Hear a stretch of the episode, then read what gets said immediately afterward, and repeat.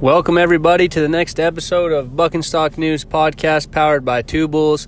Uh, first things first, we want to wish everybody luck uh, competing this weekend wherever you may be. There's a lot of futurity events uh, this week coming up. Uh, but kicking things off, like always, uh, our event calendar presented by Two Bulls Feeds, fortified with SQM minerals. Uh, August 10th, Claremore, Oklahoma. There's going to be a limited futurity as well as an open futurity. Uh, that's going to be held in conjunction with the ABBI Classic with uh, the return of the Unleash the Beast series in Tulsa, August 10th as well. August 10th, Lexington, North Carolina, yearling and futurity backyard buckers. August 17th, uh, the ABBI heads back to Decatur, Texas, uh, the second event of the Fall Yearling Series with all of the other events as well.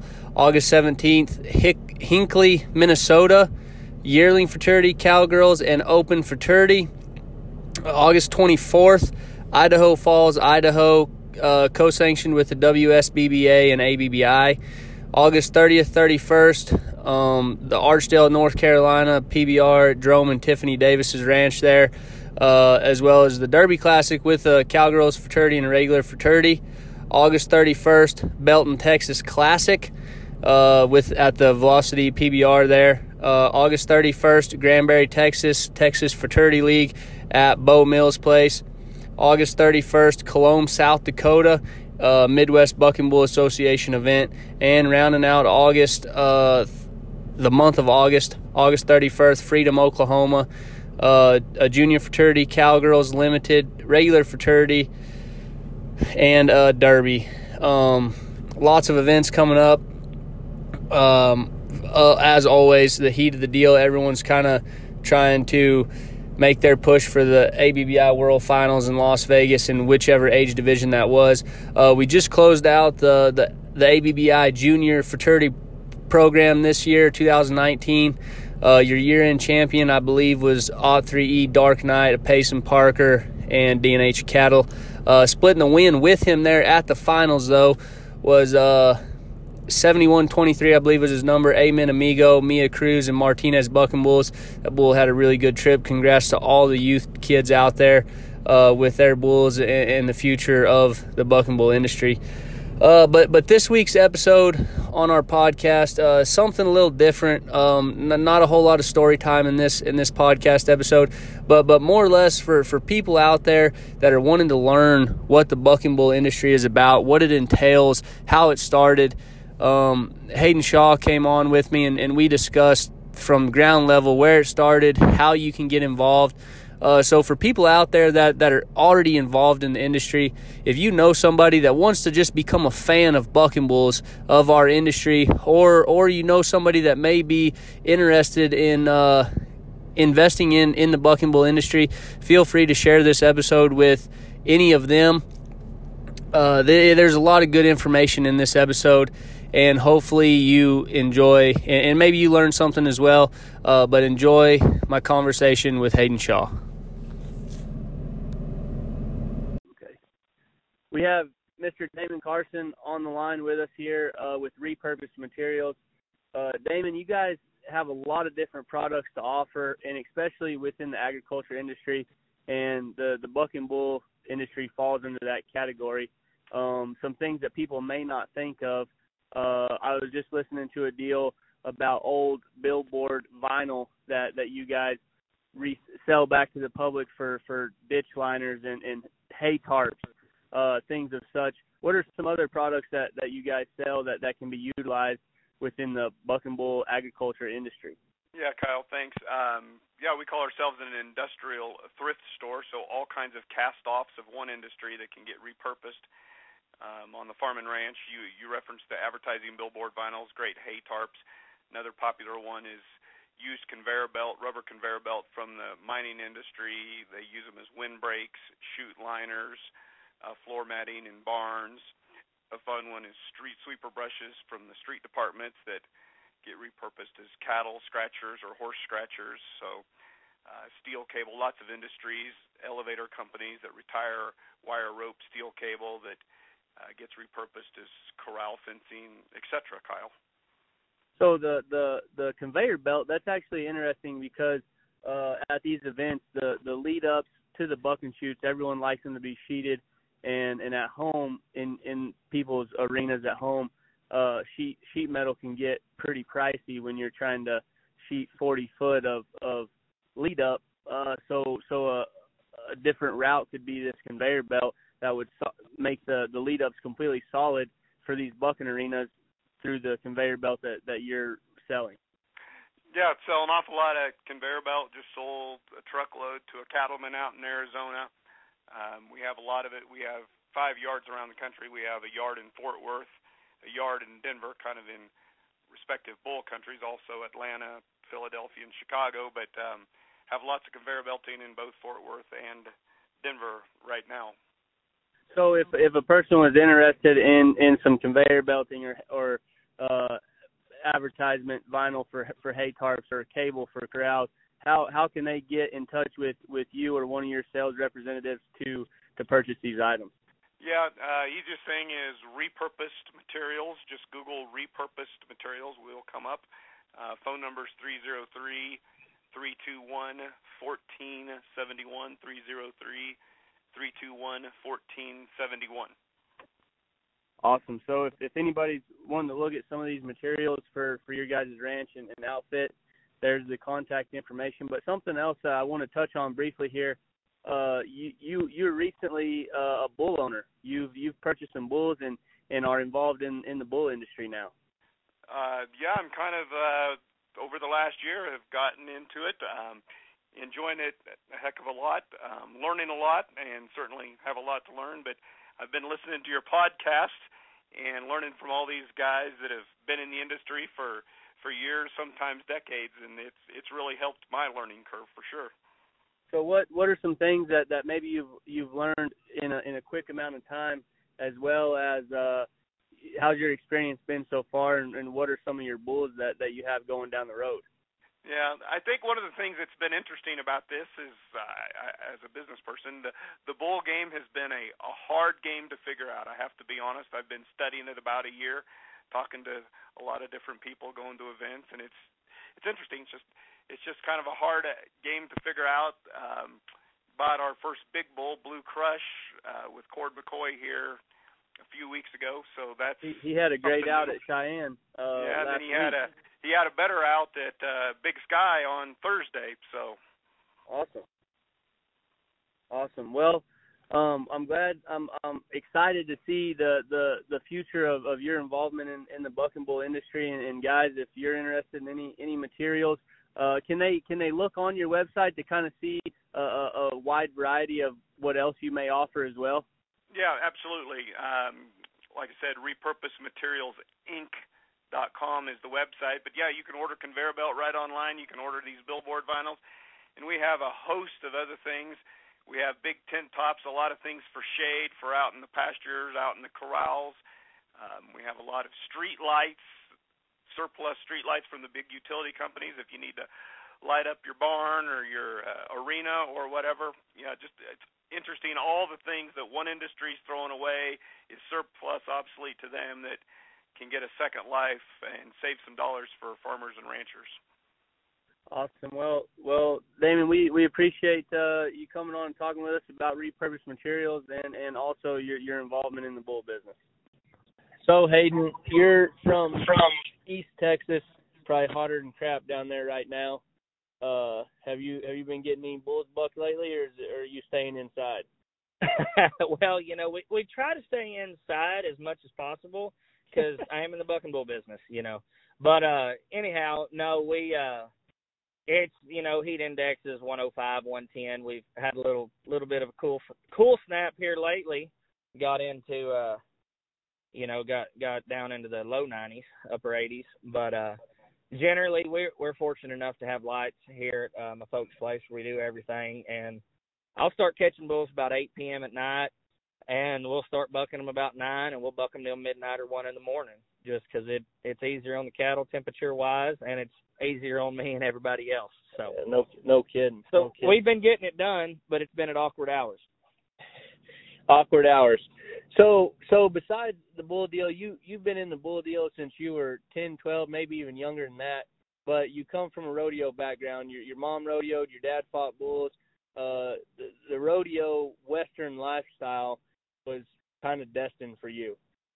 Right, right. It was, and uh, that that's one thing we've. Uh, I mean, my whole life we've been involved in it, you know, and and uh, my dad he he rode bulls, rode broncs, you know, back in the uh, 60s and 70s, and went to national high school finals and everything like that at the get go. Then uh, realized realized he couldn't uh, hang with the best of the best back then, so he started fighting bulls. Went on to go to the national finals uh, in protection, and then uh, Wrangler bullfights. Went to finals in Wrangler bullfights and all that as well. And my mom showed horses her whole life growing up, and then uh, her and dad got married, I think, in '73 and then she started rodeoing with him doing specialty acts. So she had trick horses and helped dad with his acts and everything. So it's kind of been a kind of been a way of life for us for you know my parents uh, full time for 50 plus years, you know, involved with rodeo and then mm-hmm. uh, so it, it has been I guess you'd say a family affair and I never rode bulls or anything or rode calves or steers or nothing, you know, I was always uh I love the outdoors, love hunting, fishing, anything involved with animals and outdoor life, but uh always loved bucking bulls. And ever since I was little bitty, you know, I've been a a fan of the American bucking bull before it was even known as the American bucking bull. You know, so a little different swing of things for me, I guess you'd say. Before we kind of get into the the purpose of this episode on on the podcast, uh, you are a very, very avid duck hunter. Anybody that knows you knows come fall time, you're duck hunting. That's right. That's right. We uh I got a really good group of guys back home and uh some buddies, uh Mark Cowden, he's partners with me on some bulls in the bucking bull business and Jason Richardson, another one of my buddies that's partners with me on a few bulls here and there. But them two guys, they uh grew up uh roping steers, they rope steers outstanding and and uh we we're all western oriented you know so come fall that's a good time for us guys to get off and go uh after the pbr finals is kind of when i take off and start rolling and i'll kind of hunt to the end of january and some of the other boys that hunt with us uh Toby Radley, bull rider, NFR bull rider, Dustin Boquet, NFR bull rider. Them two boys, they hunt with us a bunch as well. So our schedules kind of work good. We rodeo all year long in between the NFR and PBR finals we get to hunt, and on over the holidays we get to hunt. But uh, that is that is one of my true passions is waterfowling. So yeah, come come wintertime, I'm kind of hard to track down.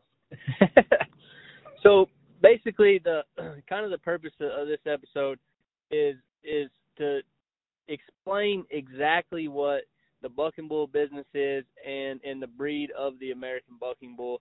Uh, we, you and I both were were in in Cheyenne for for the Lone Star Bucking Bull Genetics and Western Sports Foundation yearling bull sale, and we saw um, a lot of activity up there. Uh, the sale was great. Bulls sold good. Got some new new people involved in the business. But one thing that that I did realize myself being up there is that there was people super intrigued by our business, but they didn't they didn't know as to little of what half interest meant. They they didn't know what a, a yearling bucking bull was. You know, they're used to seeing the bulls that buck during the rodeo, and and that's just the the extent of a bucking bull that they know. And there's so much more to our industry, and and I guess I don't really have a timeline to go by uh, for this episode, but just kind of want to talk to you about about the industry. Yeah.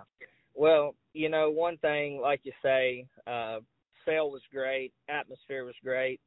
Cheyenne Frontier Days, you know, did everything they could to help us and help promote what we were we were doing, but in a sense, we are new to the Western world. You know, the first ever bucking bull futurity with a dummy was uh, the gold standard in Weatherford, Bob Tallman's event, RSR, Rodeo Stock Registry, in 2001.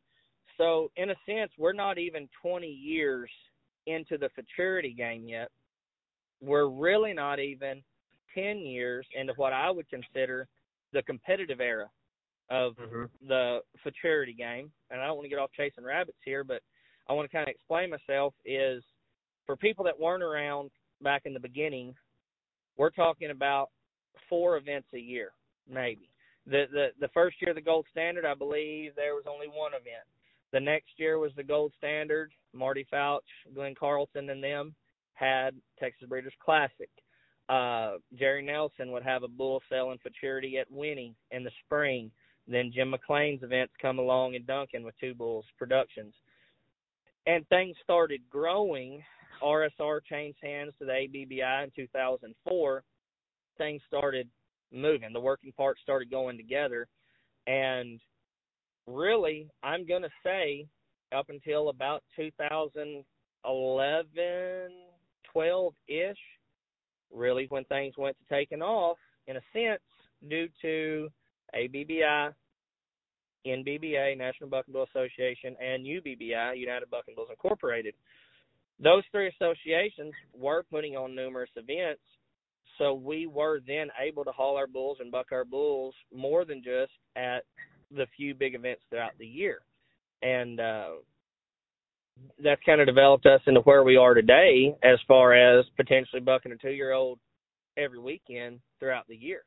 And then the yearling game has come along. So we're always evolving and becoming better. But then again, the numerous of the numerous events spread out everywhere might also be what kind of took us back a step as well, um, and being spread out a little bit too much. I really don't have an answer one way or the other for it, but uh, I kind of got off the subject of the Cheyenne Frontier Days and all that. But that's one thing. We are a new, we're a new genre. It's just crazy. Sorry to butt in just a little bit, but no, when you ahead. start putting it together, you know, start start talking about when it started, when when events really took off. Uh, guys that that are in the business every day, it seems like it may almost seem like forever. Uh, but when you put it that way, the the the competition game is extremely new compared to to rodeo in general. you when you look at those rodeo fans, when you look at the Cheyenne committee, let's say they go to one rodeo a year, Cheyenne Frontier Days, potentially go to Cody, potentially go to Laramie, you know, something or uh, something along those lines. What what you have to realize is is we do it every weekend. We do it 24/7 365.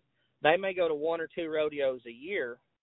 So uh in in 6 years they may be seeing six, eight, ten purse of a rodeo, thirty purse of a rodeo max. We see potentially thirty purse of a rodeo in three months, or a futurity, or bull riding. So for the outside people to be able to get involved and learn more, we have somehow got to present it and get it in front of them more to educate them more. You know, they come to Cheyenne Frontier Days nine days a year and other than that, they're blind to what we do as we aren't on TV. We don't have a lot of live streams. We don't have our own YouTube channel, you know, things like that. And we're doing better promoting it, and Buck and Stock News has helped by leaps and bounds. But I think there's other ways for everybody that's in the Buck and Bull business and wants to see it grow to do their part in promoting the breed as a whole, not only promoting the events and promoting what goes on at Bordertown and McLean's events and the ABBI events.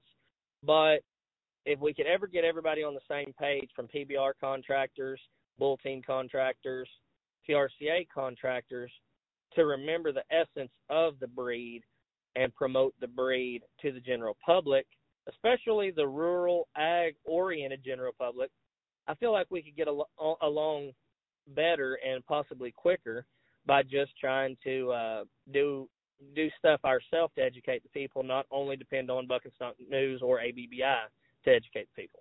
So, for people listening that that, that may not know, because I'm sure everybody involved gets this question, the when you keep re- referring to the breed of the American Bucking Bull, uh, that that is exactly what you mean. The the the American Bucking Bull Inc. ABBI is the the Bucking Bull Registry and and these these cattle aren't made up of of a, a longhorn and, and a Brahma bull per se. They they are a bucking bull. That is the breed that that you're referring to.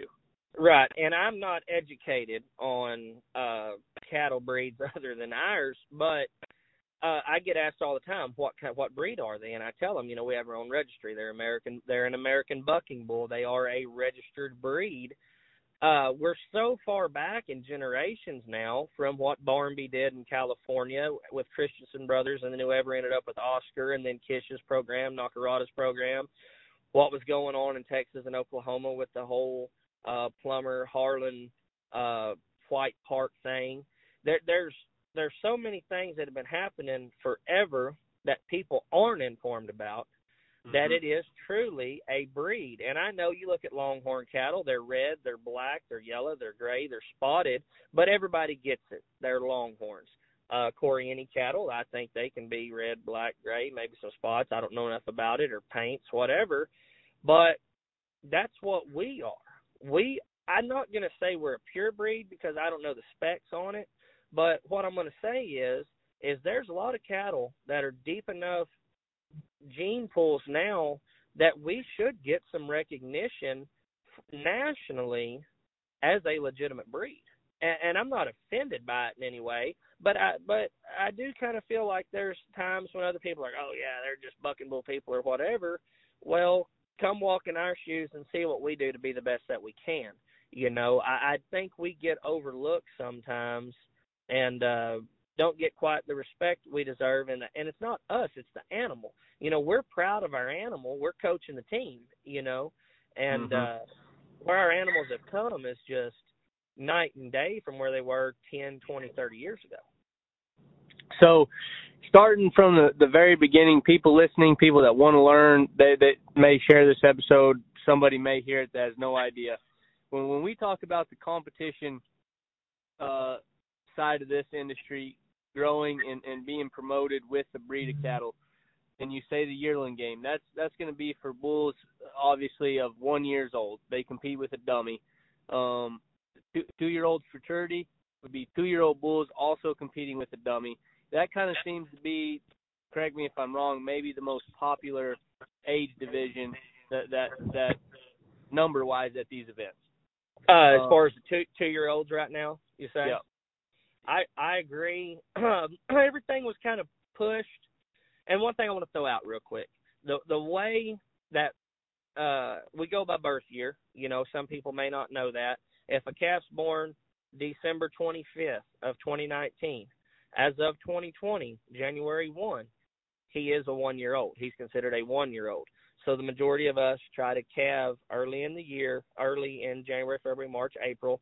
Some parts of the country can't due to the weather, but it's birth year on the competition years, not cap, you know, not specific days or months or whatever. But yeah, the two year old game is kind of what everything was originally centered around when Bob Tallman came up with the dream that's now become a reality. You know, and um and his vision is what got us to where we are today, along with a lot of other moving parts. But the two year old game has been the premier game for a long time with the dummy.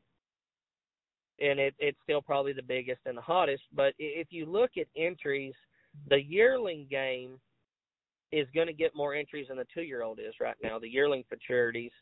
And the reasoning for that is is uh, a buck and bull only has so many futurity trips in him. Some may have six good trips in him. Some may have 60 good trips in them. Some may have 160 in them. I haven't found that one yet. But uh, what I'm saying is, is people start bucking them earlier and earlier. So our yearling game right now at the futurities is kind of what I see as the hottest thing going, due to the calves are bucking. They can win them some money, but then they may play out by their two-year-old year. What and me and you talked about this the other day. We were me and Kyle were at Cody Lostroh's event in uh in I don't even remember was in Colorado. I don't even remember the specific town. Roggen at um at a tremendous, tremendous place there in Roggen. And I told Kyle, I said, um I used to think that the guy who could get his yearlings bucking quickest and uh, get his yearlings bucking quick and get them firing and doing their job, I thought, man, that's a really, really good bull guy.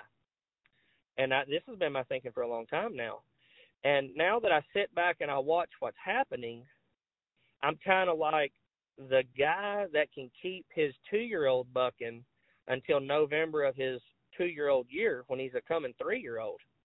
And, That and when you say November, that's that's when when That's- the finals is. Correct. That's at the ABBI World Finals in Las Vegas. And that's where I see a true futurity trainer, futurity hauler, stock contractor, whatever you want to call it, the guy that can keep his bull bucking with that dummy through the ABBI World Finals, I almost think that that takes more talent than getting a 14 month old calf to buck on the road. That's a little bit deep for some people that may be new, but uh, but I think there's a lot of people that'll understand that just due to the fact of a two year old bull's gaining weight, he's getting bigger, he's muscling up. The dummy may not bother him as much as far as weight wise. He gets used to bucking with that dummy and kind of gets stale uh, with the dummy. The guy that can keep that bull bucking through the world finals of his two year old year, I think you got your pretty good bull man. Mhm. I, I can agree. And and just go moving forward from the yearlings and the two year olds, both considered a futurity. They buck with a, a, a 15 pound mechanical dummy, uh, rides them for four seconds, and at the ABBI events, there's five judges. They judge them on one to 25, uh, and then it gets averaged, I guess you could say, um, for for a, a total score of one to 100. Uh, and then the three year olds would be the Derby class. Uh, that's the first year of their competition career they start getting live riders put on them. Um, Right. and and I think that's maybe maybe a transition stage and bulls are still growing, they're still maturing. Uh, they're getting used to the process of a 15 pound dummy to a 120 pound guy, uh, and then moving up to their four year old year, which essentially is their last year competition, uh, the classics, and that's when you see the the classic world finals held in conjunction with uh, two rounds of the PBR world finals. Right, right, and that's that's probably the toughest I feel competition. There's Mhm. so much at there's so much on the line at stake there. Uh, it is the best four year olds in the world, you know. Um, and when I mean they come from Canada too, you know, it's the best bulls in North America, and I, I think the classic is the toughest title to win. Your bull riders It- play, play a factor in that. and, Exactly. uh, It's it is the best bull riders in the world. And the four year old classics, there there's classic events as you stated earlier. There's events all over the country every weekend. Uh, but but predominantly the the big classics are held in conjunction with the Unleash the Beast series events, uh, the televised events. These these four year olds, essentially still still young bulls, are getting tried by the top 35 guys going. That's right. That's right. And um it's it's it's lights out. I think the the the toughest to be competitive in. And it and it's probably is the most prestigious. Uh I'm a futurity guy. I like the yearlings and two year olds more than the rider deal. Uh just because bull riders are hard to come by these days. It's hard to get them Mhm. bulls prepped to go. It's hard to find bull riders. You know, if you go to border town, the the rider game's a whole different ball game than the futurity game. I lean more towards the futurity game. But uh last year we had a couple bulls that that made the classic finals of uh Bob Wisnats that we were hauling and uh you know 12B bar Hellfire I think he'd come out like number 8 bull at the classic finals and I've been in the business my whole life and that's the first classic bull I've ever had I've ever took to the classic finals was last year. And well I say that I took I took some of the classic finals when it was uh when it was at South Point and um and then at the Orleans before that, but that was just at a touring pro. You know, it wasn't the PBR finals with the best bull riders in the world. So um so it, it is a tough, tough deal. And So let's- we, I'm I'm gonna just play in like like I don't know what if if I was wanting to to invest in the buck and bull business, get in from brand new. I want to get in where I have all all opportunities from a yearling to a four year old, per, per, ho- hoping that he that he plays plays that long, correct? And right. and I I don't want to take care of the bull. I have no means to do that, but I want to enjoy the ride. I want to be involved. Where does the guy start? What what are the programs that that these bulls are eligible to play for? What uh what's am I buying all the bull? Am I buying part of a bull? Let's uh, let's start from from ground level and, and walk a person through that at the end of this conversation they feel like they may be ready to jump on board in, in our game. Right. This is where it gets tricky. There's a hundred Uh, different ways to go about it. I understand, but Right. but through through the ABBI events, and and and maybe some sales. There's obviously private treaty, but if you don't know anybody, you're going to have to go. You have to find out somehow how to get a bull. So as as in detail as we can go, but but as basic in a straight line as we can go as well. You know what I mean? Right.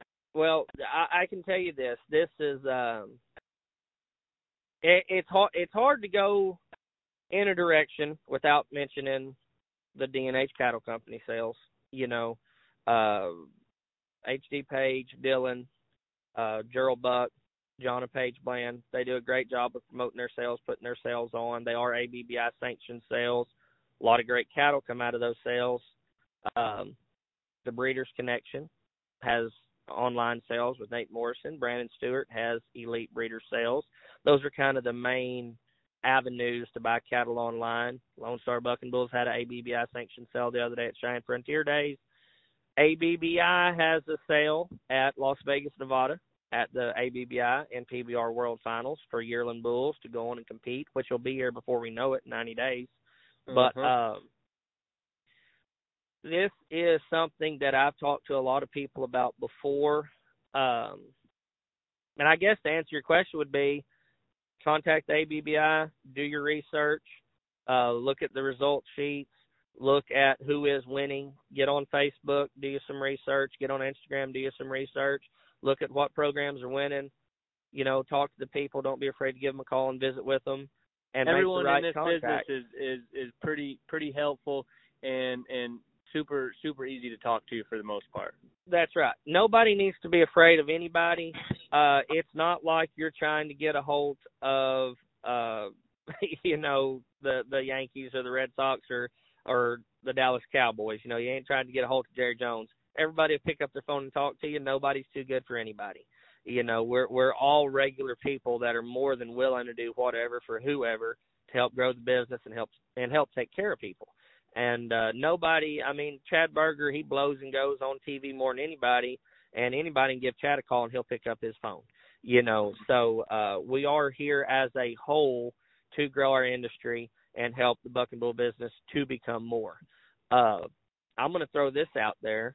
Um, do you need me to go anything else on that? Do you have any other ideas on that before I throw this other kink in here? Go go throw your kink in there and and, and we'll keep moving forward.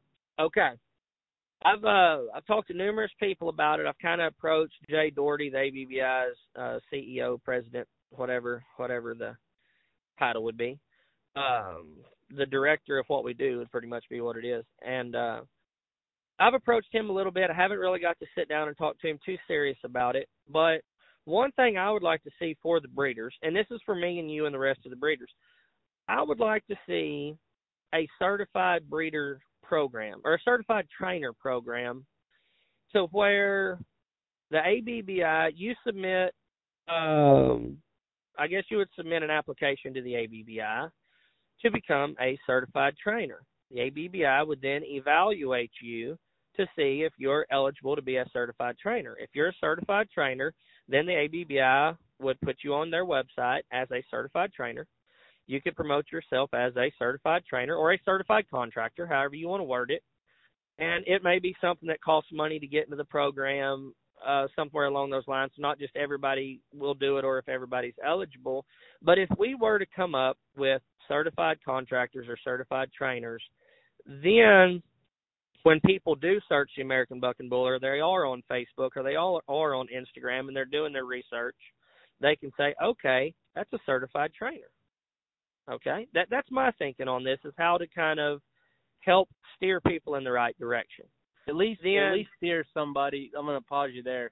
Just just maybe like like the horse racing deal where those guys have have a card and and Correct. if someone does search the the American Buck and Bull and a list of trainers or contractors, breeders, whichever it may be, uh, they're like, you know what, I want to learn a little more. There's contact info at their fingertips to to at least call and ask questions. Call and ask questions, ways to be involved. You know, um, it would. I'm not going to say it's like we'd be having a PRCA card because it's not. Anybody could still enter and be restricted, but it would just be kind of a group of breeders that the ABB, ABBI puts out there and says these are our certified trainers, these are our certified contractors. Kind of push them that way to help the business grow. I'm not trying to get at the little guy by any means because there's a lot of little guys that are very, very well eligible to be a certified contractor, certified trainer. Uh, it's not about money. It's not about the amount of cattle you have. To me, it's about your knowledge and the game and how you play the game. You know, so I think it's a good way to help grow the industry, and um, that that's just something that I would love to see you know, mm-hmm. start happening and somewhat somewhat uh us kind of all back to program. Exactly. So so kind of moving moving on with our with our somebody investing in our business. Just just say they they they fly to Las Vegas. They they want to experience PBR World Finals and, and they come to the Elite Yearling Bull Sale and and there's a bull in there that that's that's pretty to them by by appearance they don't know exactly what they're looking at. They're selling half interest in this bull. Uh, when they buy half interest, what what does that mean? Okay, half interest. It, it works a lot of different ways depending on who you partner with. Moral of the story is you're buying 50% ownership in the bull. So you would own half of that bull with whoever the uh, seller would be. They buy, and a lot of times it, it's done a lot of different ways. Some people charge X amount of dollars a month to haul the bull. Most of the people do charge a monthly fee, and then they you would pay a certain percentage of the trucking to go to and from the events, and then you and the, your trainer or partner would then split the money that you make.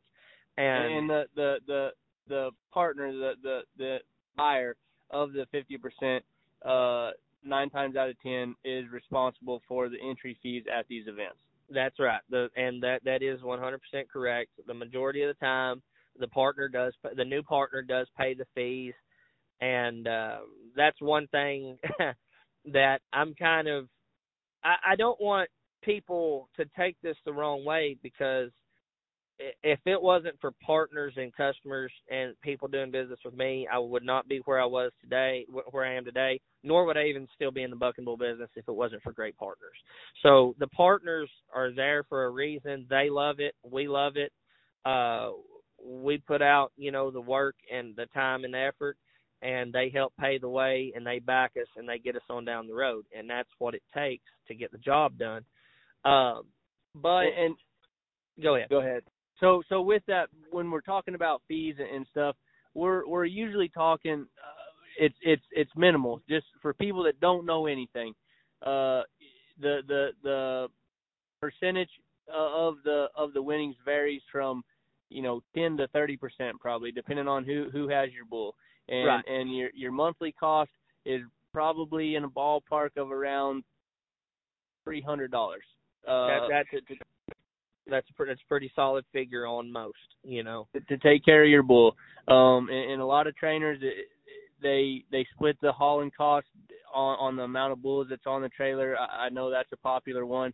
Um, so so when when you're talking about monthly fees and and and uh things of such like we're not we're not talking thousands and thousands of dollars it's it is affordable when you get in it's it's it is it is a risk and and it's a gamble but it's not a complete money pit uh where yeah. where you don't have a chance because of your your overhead costs too much. Right. The the only way you get into thousands of dollars is with numerous numerous bulls. You know. Exactly. Uh, that that's that's how you get there. But like per head price, you know, it's going to vary by who you do business with and what's going on. But um the the one thing that I kind of do want to take up for the trainers here cuz it's like any it's like any other business. You know, there's a lot of time when people get their feelings hurt from a partnership or this and that and this and that, and that's just part of life. And the the older I get, the more I learn that. But taking up for a trainer or contractor here, I'll kind of get on my soapbox. When we take a bull in, you know, it is it's our place, it's our time, it's our effort, it's our blood, sweat, and tears.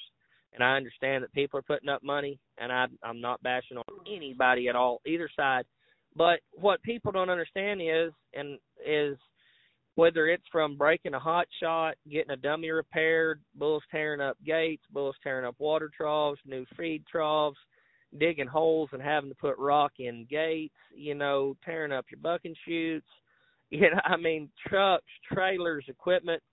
Sky's the limit. So it, it does sense, take it does take a a large investment to to be able to handle these bulls and, get up and down the road to these events. It's it's not something that's that's super easy that anybody can do. No, it's not, and, and that's one thing. A lot of people.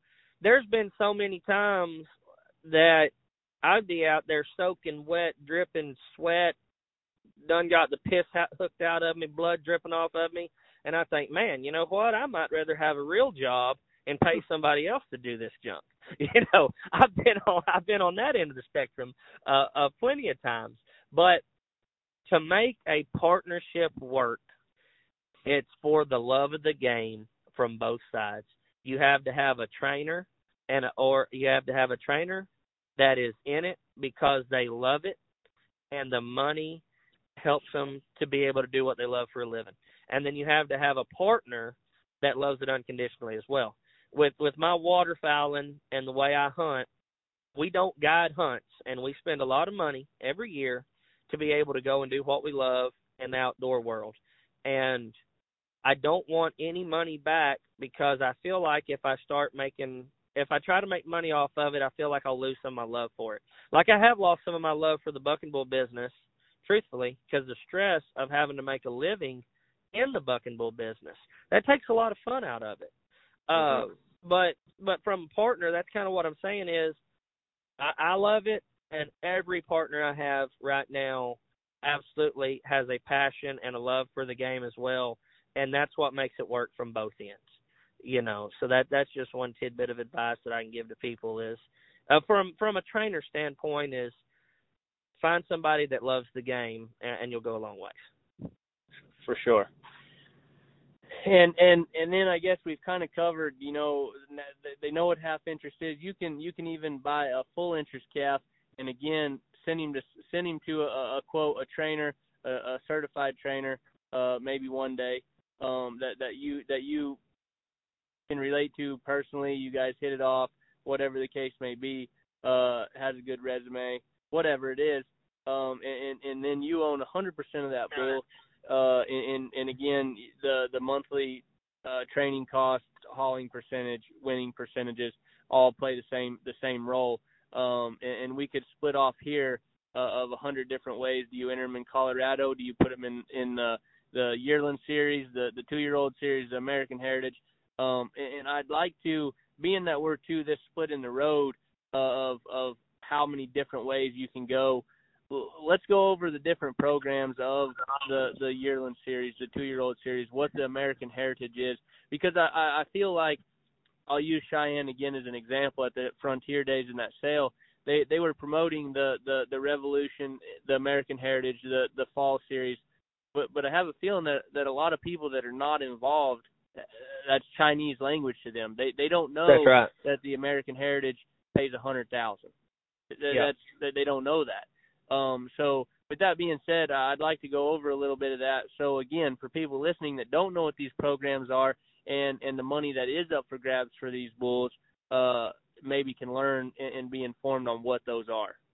Right. You know, uh, just to, we'll just kind of start out from the basics. You know, the first the first big event, or I say as yearlings, uh, is going to I think be the series these days is probably the yearling series. It's probably going to be your biggest payout.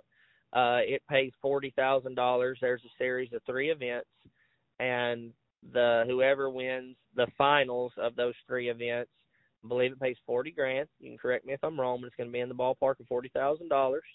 And uh, the neat part about the series is, is going into the finals, going into that third event, there's a winners bracket and a losers bracket. The winners bracket is all bulls that have won money. They're still eligible to win forty thousand. And then we call it the non-winners bracket, which is the losers bracket in a sense, is the bulls that have not won any money. So at the end of the road, forty thousand dollar payout for the bull for the set of bulls that has won money, and there's going to be a forty thousand dollars, you know, first place prize for the bulls that haven't won any money. So, so you're talking about, yeah, go ahead. In a, in a nutshell, it, it levels the playing field for right. for those bulls that maybe haven't put it together yet, uh, are trying to mature in their brain, or or maybe yep. have stumbled at events, or or whatever the case may be. it's it's an it's an even playing field. And to back up just a hair, uh, again, ground level for for people trying trying to learn that to get in that series, I do believe costs fifteen hundred uh, to nominate your bull uh, to have a series spot.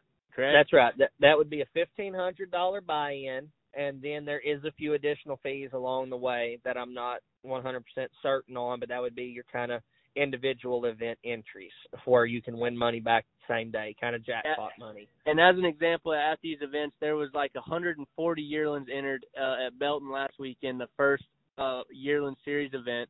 Um, I believe his number was 812 Hoochie Coochie of the Buck and Fun Group and Six Bar C.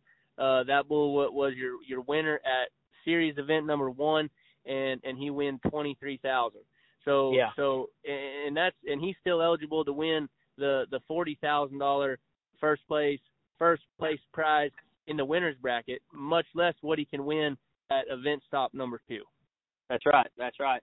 Should be able to match the money at event stop number two, I would think. Should be able to get back close to twenty three thousand. Still be eligible for the forty thousand at the series finale. ABBI yearling futurity finals. I'm going to say is going to be in that forty fifty thousand dollar uh pay window. What I, I mean, I don't remember what show yeah. won last year, but I mean, I'm pretty sure it's a good chunk of money. Then move on into the two year old year. Something very exciting that we have happening beginning of the year uh, with ABBI is we're going to have a big event that's going to be a eighty. It's going to end up being a fifty thousand dollar added championship round with a hundred percent payback, and uh, the the qualifier, the bracket's kind of set up similar to the American uh, for those that are rodeo oriented. We're going to have the qualifier, which is going to be the uh, first event in Vinita, Oklahoma, in uh, I believe it's going to be January of 2020. So the yearlings right now have a chance to compete in Vinita, and we're going to take up to 200 bulls there. They're going to compete in Vinita. Then the championship round is going to be held in San Antonio at the National Cattlemen's uh, National Cattlemen's Beef Association convention, where there's going to be eight to ten thousand people that are all ag, rural, western oriented, and there is going to be a eighty thousand dollar. It's actually going to be a hundred thousand dollar payout, but eighty thousand will be paid in the championship round to the top ten bulls, and then twenty thousand dollars will be paid out in the uh, consolation round for the bulls that aren't in the top ten. There'll be a twenty thousand dollar payday in there. So that's to that that event can potentially create over three hundred, three hundred fifty thousand dollars, and get us in front of the National Cattlemen's Association, which we all believe is a very, very big opportunity, because we are the American Buck and Bull, but we are beef cattle as well. Uh, a lot of our cattle end up back in the food chain. A lot of them end up going back to the sale barn at some point in their life because they are beef cattle in a sense. So uh, a lot of cattle do get swapped and traded on in that way. But uh, back to events is that's going to be a big payout. Two year old series will be next year. That is another up, big payout. The set up the now? same set up the same way as as, as the, the yearling. yearling series we we just walked through. Correct. Same same exact scenario. Forty thousand to the winners bracket champion. Forty thousand to the non-winners bracket champion. Individual paydays probably be around the twenty thousand, twenty-five thousand. Just just again for people not not uh, up up to speed in in our industry. Um, all, all these series events, the the non-winners bracket, the losers bracket, the regular season uh, stops, the, the they're they're paid out multiple holes. You, you don't have to win first to to get That's a right. check. Obviously, I believe the that's series pays paying. 20, 20 spots, twenty places. First through twentieth in that series, I think, will win a check. Mm-hmm. And then American Heritage, same way. American Heritage will be right around close to that hundred thousand dollar payout, and it pays twenty places as well. So it pays good on down the ladder.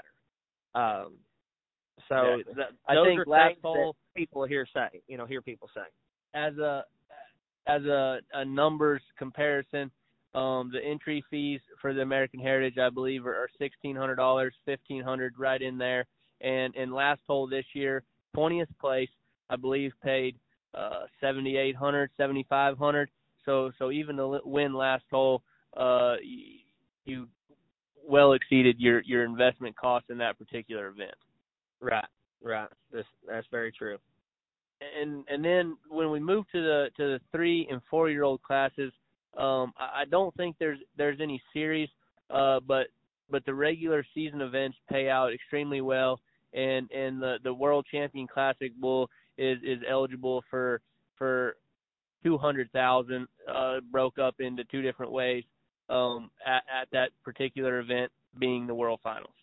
That's right. That's right. You're and you can potentially win both, which I believe Hocus Pocus did last year as And- a three year old as well. So he's eligible to come back this year. Uh the finals champion gets a hundred thousand dollar for for your finals champion it does pay a hundred thousand dollars. And then your year end champion, which is your bull with the highest average score on six outs throughout the year, plus their two outs at the finals in Las Vegas. Two outs in Vegas are mandatory. Those scores will go into that top six. They'll be your top six average throughout the year. Then you add your two scores from the finals. So and if you don't eight have two scores total. at the finals and you get cut after the first round, if you don't make it back, you're not going to win that year in, no matter if you win in number one or not.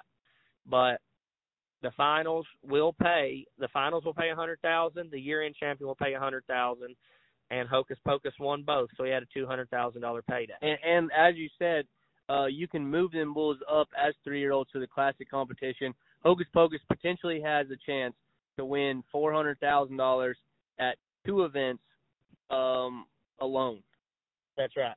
That is that is correct. And uh just to talk about earnings for a minute, uh since we're kind of on that on that um page here, uh 32 wide bruiser. Go ahead and throw it out there. The greatest bucking bull of all time, maybe greatest bucking bull there ever will be. Uh, the bull being the classic world champion, being the reserve classic world champion as a three year old, all his winnings, what people forget, and this is one thing I want to promote to everybody as a whole in our industry to help educate the public on more. If you were to add all the money Bruiser has won, okay, and then you are to add all of the bull of the events at a at a Unleash the Beast series, which I the, the bull of the event does get a bonus, correct, Kyle? Uh, at Unleash not- the Beast. I'm not sure. I'm I'm 99% sure, and I may be wrong. Some people may get mad at me about that. If you were to count all the money Bruiser won at ABBI events, the money he's won for PBR Bull of the Year, the money he won for PRCA Bull of the Year, then you count whatever trailers or things he might have also won.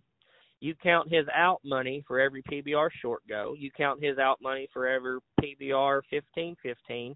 You count his out money at rodeos the bull has brought in an astronomical figure. I believe it would end up being over a million dollars. I, can Okay. say I can say that that you're exactly right. I, I just looked the other day um, for for an article with with BSN. Uh, Bruiser just his his lifetime earnings of competitions. That's that's not including his his PBR World Champion bonus and all that other stuff you just mentioned. He he's already at half a million. Uh, Okay. It pays a hundred thousand to win the Bull of the Year. Uh, he's and he's done that three times. So right. so we're at eight hundred thousand already. Um, and that's that's not his out money, his his Bull of the event bonuses, all that stuff that that you had mentioned. Right. And and that's where I feel like we're dropping the ball as a as a whole. And I need to do better personally. Everybody needs to do better. Uh just like our rodeo guys, you know, I'm I'm a fan of the stock contractor. I'm a fan of the rodeo guy. I hope I can be a rodeo guy someday. If somebody had ever ever let me be be a part of it, you know, and, and be be able to do that, I'd I'd be more than I'd be all about it. But where this is coming to promote the breed, okay? Let's just say a bucking bull that's been on the road since he's a three year old and he's a nine year old. He's been on the road, whatever I think it would add up to be seven seasons, if I'm right. I know it's six years, but potentially seven seasons. If he has thirty outs a year at let's just say a hundred, hundred and fifty an out, let's just say a hundred an out at seven years at thirty outs, well that's uh twenty one thousand dollars went to the NFR three times. That's another ten grand per trip. So just a bucking bull himself that would have a potential seven year career, which is a long career, and three trips to the NFR would have well over fifty thousand in out money earnings. Nobody's mm-hmm. ever promoted this. And it blows my mind. Certain breeding programs, for example, James and Sammy Andrews, I think have one of the greatest programs in the country, and I know you do as well.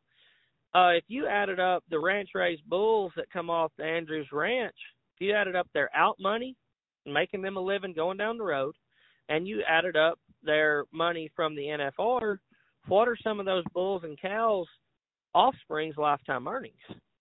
Oh, it's it's it, it's unreal, and it's never been touched. And I mean, I'm kind of letting the cat out of the bag, but if we promote this as a whole, how does how do different people's breeding programs look then? Oh, Is that yeah. kind of an eye opener to you? Have you ever thought about that? No, no, no. And I was gonna say that that's that's. I mean, we all know that that you you, you know these bulls on on a professional level get paid out money. Um, but but when you look at it that way, uh, it's it's crazy to think what what cows are what cows would be worth, what we could promote as a whole, of what not competition aside, those bulls are earning. That's right. There's a lot more to life other than them two years with that dummy. Exactly. You know, and I hear a lot of people say, "Oh, well, she just produced a rodeo bull." Well, let me tell you something. That rodeo bull is making somebody a living. Well, that's and you that's know? a good. You know, you saying that kind of rings a bell to me. Um, I'll kind of talk about myself here a minute. Um, I done some. I did some trading with with High Low Pro Rodeo Dustin Murray, and he sent me a video of of a bull uh, that that I raised that I traded to him, and and he was a high mark bull that round at Cheyenne. Um, threw off Corey Meyer, a top 30 guy, multiple multiple years in the PRCA, and I was I was excited about that. And and I sent the video to one of my friends, and and I was like, hey, I know he's not maybe a, a short rounder, but he's a, for a three year old to do that. You know, I, I was excited, and his response to me was, "There's so much more to this industry than than what we see every day." And it kind of made me think because, as you're saying, I got excited about my quote rodeo bull, but but then again, we're going to these events every week, and and we kind of get into a, a tunnel vision of that.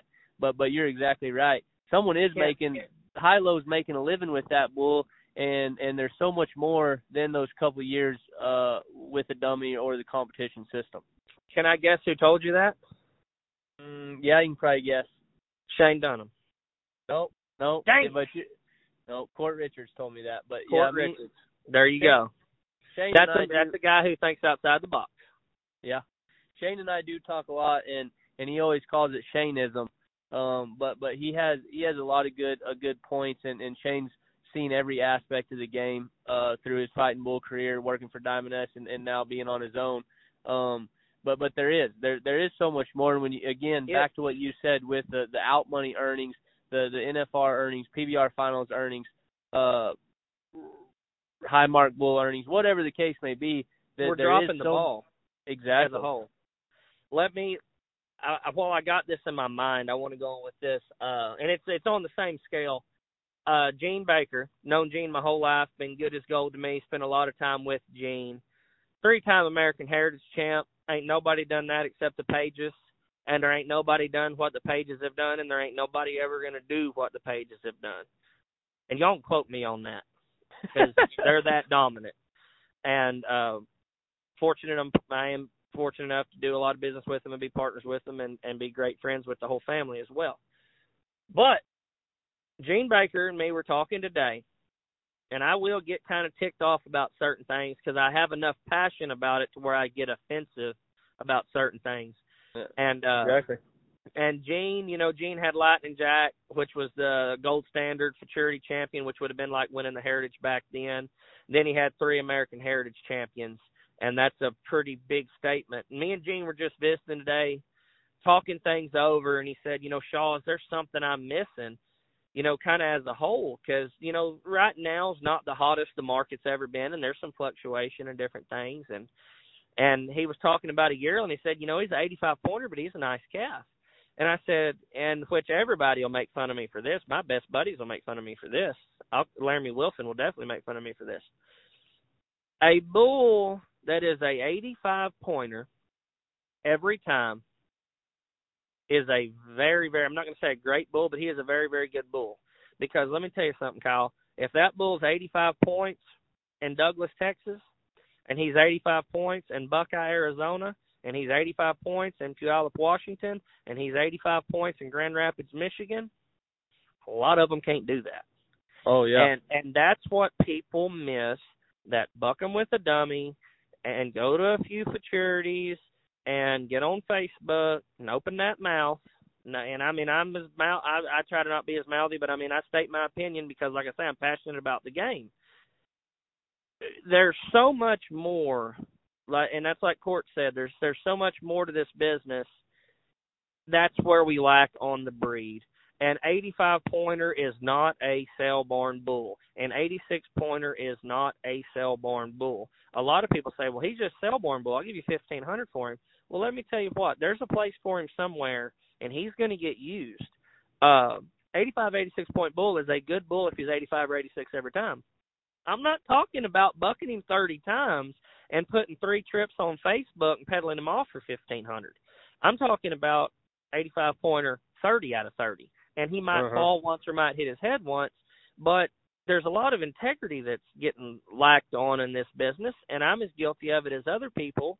Uh, but Gerald Buck told me something that's that's going to stick with me till the day I die. He said, "You tell the truth to the best of your knowledge," and he said that's all you can do because sometimes we miss them, and if I miss them, by gosh, I'm sorry. I really am and I try to I try to uphold myself and be as honest and truthful as I can, but I miss it sometimes, you know, and, and that's just kind of how it goes. But uh, don't buck don't put thirty outs on the sucker, and, and show three videos of him on his best outs, and then ruin somebody else's day. You know, let, let's have a little bit of integrity as a whole Well, for the for the as to what of- we're doing. for sake the sake of this episode, um, somebody gets in that, that, that that's their first bucking bull and and now they're they're ruined and and got burnt and and they they don't want to be involved anymore. and and I'm not mad at people. I don't I don't get aggravated at people if if it's an honest mistake. And I ain't trying to preach to everybody on here, but if it's an honest mistake, we make mistakes. We're human. But eh, you know, just portray your animals to be what they are, so we don't get a name like we're bull traders, like there's horse traders. You know, uh, and and some people are just gonna miss them, and if they and some people think more of their cattle than others, but um, that's just something I can say. You know, that's what kind of I think has shot the value of 86 point bulls, is because somebody will buck one 30 times, show three videos of him. Well, those three videos, he's an 86 pointer, and the rest of the time he's a runoff. Well, I may have a bull that's I buck 30 times, that's 86 pointer every time, and I can't get twenty five hundred dollars for him. You Mhm. know, but uh, he'll grow up to be a, a team uh, PBR velocity team bull or a rodeo bull or potentially be a Built Ford Tough bull. So there's a lot of avenues for him. I just feel like some people give up on their calves too quick uh, by saying he's just a bull. Well, that just a bull's got a job somewhere. You just got to find it. Exactly. So kind of kind of nearing the end here, Shaw. Is there anything that you feel? Uh, I mean, I, I think we could talk for for multiple hours to try to to educate and inform people. But um, anything that that you think we're lacking um, before we we have to go ahead and end this? Yeah, I'm going to go with one more thing, and then and then I mean we can do it again if we need to, but I'll I'll wrap up with this. Uh, every aspect in life, from just going to grade school to high school to college, you're trying to teach and learn. Tr- you know there's a teacher and there's a student trying to learn. You know, uh, there's a baseball coach and then there's the kids that want to grow up and learn the game yeah, there's there's bull riding schools, there's calf roping schools, barrel racing clinics, there's everything. Until you get in the bucking bull business, and then everybody zips their mouth shut and throws and locks it and throws away the key. And in order to prolong our business, we have to educate our competition. If Yeah. we don't educate our competition, we're running our competition away. Yeah. And me, me and Cord McCoy talked about this last year. and Cord actually did a little seminar and stuff at his ranch, and that's something I would like to see at the ABBI finals. I would like to see the ABBI put on seminars to educate the people on judging, educate the people on nutrition, educate the people on how much to buck them, when not to buck them, educate them on soundness. There's so many things to being successful in this business that nobody realizes. And I think that we do need to initiate and put on clinics or seminars to inform the people. And I can learn from you. You can learn from me. We can learn from HD. We can learn from Laramie. We can learn from Stu. We can learn from Dennis Davis. We can learn from Dennis Owens. We can learn from whoever. There's a lot of things that are some people's strong points and some people's weak points. Mm-hmm. And as a whole, I feel like we need to get together, maybe at the finals, and we need to put on some seminars and clinics to educate the new breeder and and even the youth and, and junior futurity kids. You know, I mean that. I mean, I there was no junior futurity or youth futurity when I was growing up. I took my first bulls to Vegas in '04 when I was 14 years old. That was that was they were my that was what I did. I bucked bulls. I bucked bulls and hunt and fished, and that's what I done. And uh there was no youth class. We went in the open. You know, we went. There was only one futurity, and that's what we went in. But uh every, you know, and people have helped me a lot over the years. I've learned a lot from a lot of people. It's been a lot self-taught, but uh I would be more than willing to give back to help educate people. And that's one thing that you're doing. You are educating the people, and I commend you and Thor for that. Y'all are doing a great job.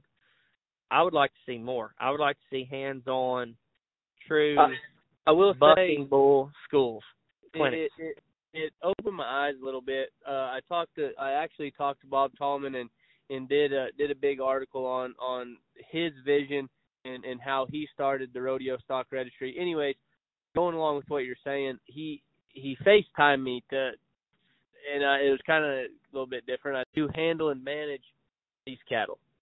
Yep. And and th- that that made a lot of sense. Going with what you're saying right now is is no. There's nothing wrong with with being new to this in- industry and and not being as knowledgeable as others but we've got to have an outlet to to educate these people of exactly what you're saying. And and when Bob told me that, I got to thinking, that's an excellent point. Why don't we do that now? Yep. Now now is a better time than ever. With mm-hmm. the with the social media and everything at our fingertips, man, we can educate people more and I should do more. I should do more myself on helping to educate people uh I just I just don't and and I and I should and I guess I kind of me still being somewhat young, I would consider myself young, you know, one still younger compared to the average age of people that are that are in our industry uh as is yourself. But um I'd be more than glad to share my know everything I know with everybody. And uh everybody said you'll give away what you know. Well you know somebody people that are getting in, they may not uh pursue it the same way I pursue it. So I can tell them everything I know and I still may come out on top. But then there may be they, days when they come out on top too. But uh I, I guess what I'm kind of getting at is I mean, we can be an it's, open it's, book. It's pretty you know? it's pretty plain and simple though. Um like you said when you started this this point is there's there's clinics of of every aspect of of any other industry, sports, rodeo, whatever. I don't care if it's trade if stock on Wall Street. If if there there's books on that. If there's right. if there's people not learning to do that, it will it will one day not be in existence. And and if there's not people learning how to handle these cattle, the soundness, nutrition, feeding, bucking, uh, before too long, when when we're all gone, I mean, if people aren't uh, educated enough to carry it on and, and again want to come in and grow the industry, it's not going to grow. That's right. And uh, we need to grow our youth program. It's a big deal. That's something we can all work on in the future. But uh, you go to high school and youth rodeos and you look at them rigs that grandma and grandpa are strutting around for them grandkids. Guy might ought to put his thinking cap on. you know, well, Hayden, I think we, we've we've had a really really good conversation. I appreciate you coming on and talking. Um, and I, I do just want to close my part out with this. And and if anybody that's listening to this is is maybe not even interested in, in buying a bucking bull, but just wants to to learn about our industry, look look me up with Buck and Stock News. Look up Hayden Shaw. Look up anybody you can find in the bull business, and and we can they can lead you in the right direction. And and if not, answer your questions. Uh, as you said, everyone is willing to talk um, and, and and help educate people on what we're doing. So again, just reach out to somebody and and ask questions. Don't be afraid to ask a question. Learn, figure out what what our game is about. Yeah, and I'll this might be my last thing. I, I never meet anyone. I travel all over the country between the buck and bull business and uh and kind of my hunting adventures.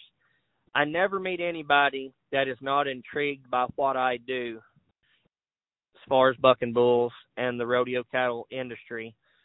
Everyone I ask, everyone I talk to that's in the bull business agrees with me on the same thing. We never meet anybody that's not intrigued by what by what we do.